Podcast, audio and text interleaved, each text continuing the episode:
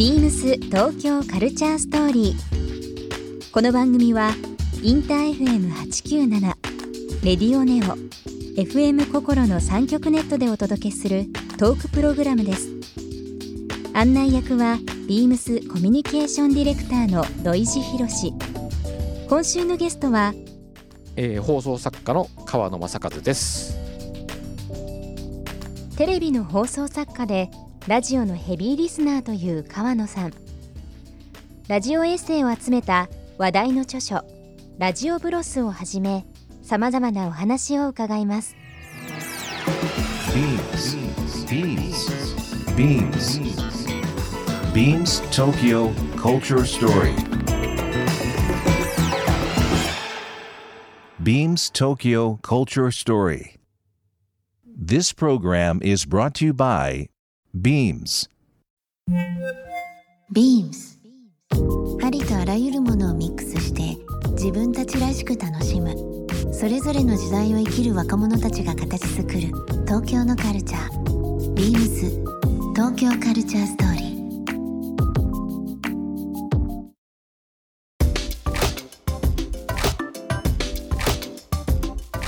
ビームスコミュニケーションディレクターの土井博志です、えー今週のゲストはですね放送作家、えー川野正和さんになりますこんばんはよろしくお願いします。よろしくお願いします今のご紹介させていただきましたけども放送作家、えーあと脚本家、まあ、あとはいライターという肩書きで、はい。えーもう各方面で活動されてますけどもこういう形でよろしいですかね？ご紹介の方は。あ、もちろんです。あのー時々はちょっとあの悪ふざけで、ねテレビの放送作家でラジオのヘビーリスナーっていう言い方をたまにさせてもらってるんですけど。なるほど。はい。よろしくお願いします。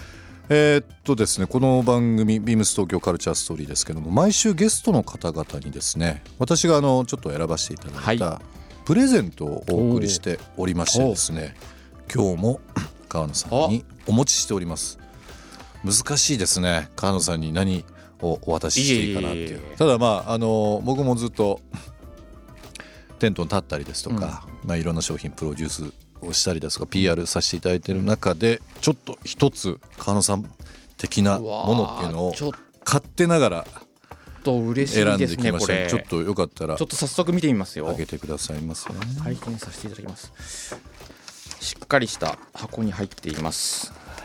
ラジオっていいですね。なんか赤い箱に説明が 説明が入るっていうのが赤い箱に。いいですね。あ、これはもうラジオこれはちょっと開けますよオープンおおおもう川野さんもうラジオの方なんで出ました。ストレートにラジオにしました。いやいやいやいやこれは嬉しいですよ。あの、えーボックスというイえ。ーギリスの老舗のアンプブランドで VOX でボックスって言いますけども、あのブラン誕生から60周年記念したえーこれポータブルラジオになるんですけども、うんまあ、ビートルズがアンプを使ってて非常に世界的に有名なブランドでありますけど、あのアンプ型のポータブルラジオっていうのが出ましてですねこちらの方をあのビームスで、えー展開しているんですけどギターアンプで AC30 っていう、はいまあ、有名なはい。モデルありますけども、うん。そちらをモチーフにしたラジオうになります。ん。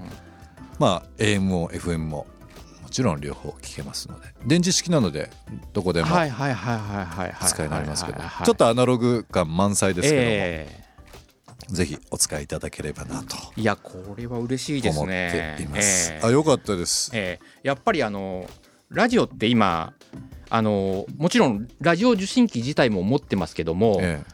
どうしてもラジコの方が手軽だから。そうですよね。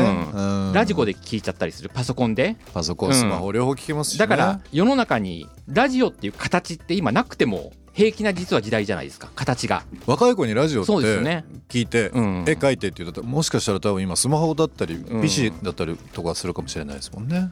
その時代にこれはすごあく非常にインパクトがあってこれは嬉しいですね。よかったもうです。部屋のどこに置こうかはい いやなんかあの、ええこちらとしても非常に嬉しいです。あの選んできていやそうやって。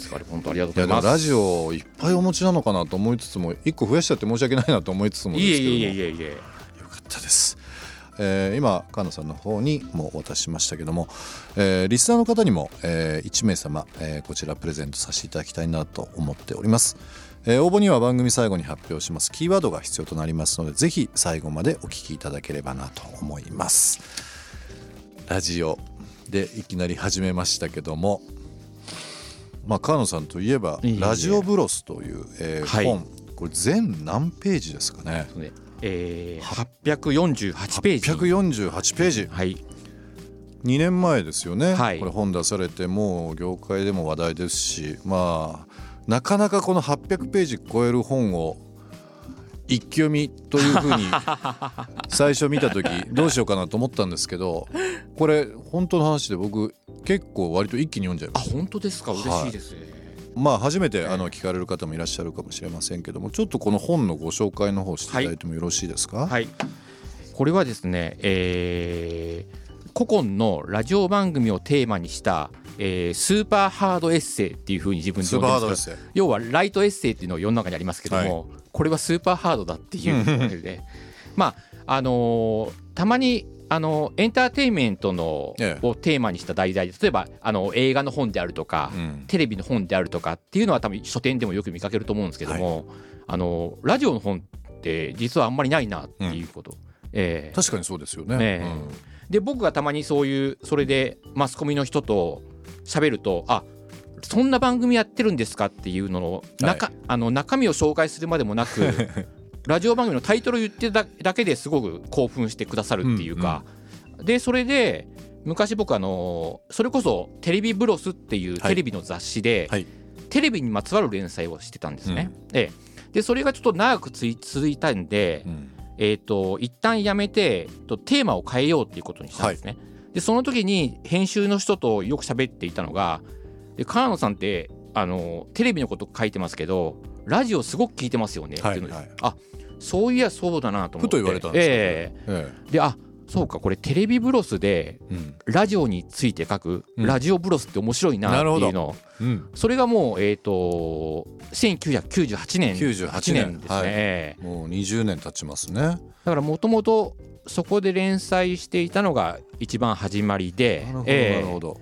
でえっ、とまあそれもあのラジオブロスっていう同じ音の響きであの死に点々を地に点々にした本が昔発売されて、はい。今もうあの多分もう店頭では今見つからないと思うんですけども、そんなあったんですね。そう。知らなかったな。でそれからしばらく置いて、え水道橋博士さんが、えーあのメールマガジンを立ち上げられまして、えーでメールマガジンっていうのはあのメディアの特性上あの文字数に制限がない、えはい。えーっていうのであの書かせていただくきっかけをで博士はその僕が昔テレビブロスで連載していたことも知ってくださっていて、ええでこちらで書かせていただくことになった時にもう制限がないっていうのでもう毎回 1万字を超えるサイズを それはすそれはすごいですよ。ね1万字以上。まあこでのええ848ページに至るわけですね。そそうですねだからそれを。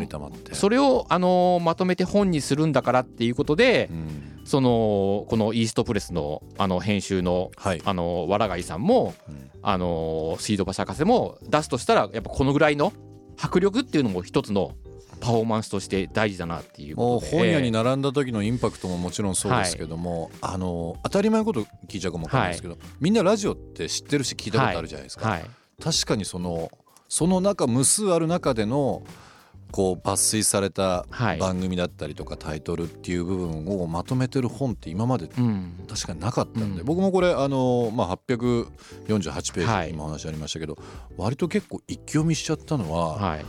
あの知ってる人が、はい。まあ、番組されてて、はい。で聞いたことないけどこれを読んで、うん。まあ聞けないものもありますよ、うん。過去のものもあったりとかするんですけど、聞いとけばよかったっていう後悔と、うんうん。あとは結構びっくりしたのが、うん。自分の中でびっくりしたのが、はい。例えば、まあ、あるタレントさんの方がいらっしゃって、である程度好きで情報があったんですけど、はい。この本読んでからさらにあこういうキャラクターだったんだとか、うん。こんな人だったんだっていうのをうん。すごくこう知ってさらにちょっと深掘りするようになっちゃいました。うん。もうだってこれまあ「オールナイトニッポン」からももちろんそうですけど、うん玉音放送のことがいたらもう結構ね結構あの歴史好きとしてはたまんないあのあ感じでありがとうございます、はい。ええ。時々そういうちょっと実はこれもラジオ番組なんだよっていうのが、うん。あの玉音放送ってはい。あの放送ってまあもちろん録音されたものなんですけども、ええ実はテイク2なんですよね。うん。そのテイク2っていうのを考えるとすごくラジオ番組として考えて身近な感じにすごくなってくるって言いますか。まあええ。生は生でもちろんいいええ。良さもありますけど、あの玉音放送でさえもテイクそうなんです。2だったという部分ですね。低音がなかなか出ないそうなんですよね。聞こえにくいという部分で、ええ。っていうことですよね。ビームス東京カルチャーストーリー。ゲスト川野正和さんにプレゼントしたポータブルラジオをリスナー1名様にもプレゼント。応募に必要なキーワード「ラジオブロス」を記載して番組メールアドレス beams897 アットマークインター FM.jp までご応募ください。詳しくは番組ホームページまで。ビームスビームス静岡ショップマネージャー稲荷隆夫です。ビームス静岡は新静岡駅直結の商業施設、新静岡セノバの1階にございます。メンズとウィメンズのカジュアルからドレスまで、さらには多種多様な雑貨を展開するレーベル、BPR ビームスも取り扱っております。スタッフが地元のおすすめスポットもご案内いたしますので、静岡にお越しの際は、ぜひお立ち寄りください。ビームス東京カルチャーストーリー Beams Tokyo Culture Story. This program was brought to you by Beams.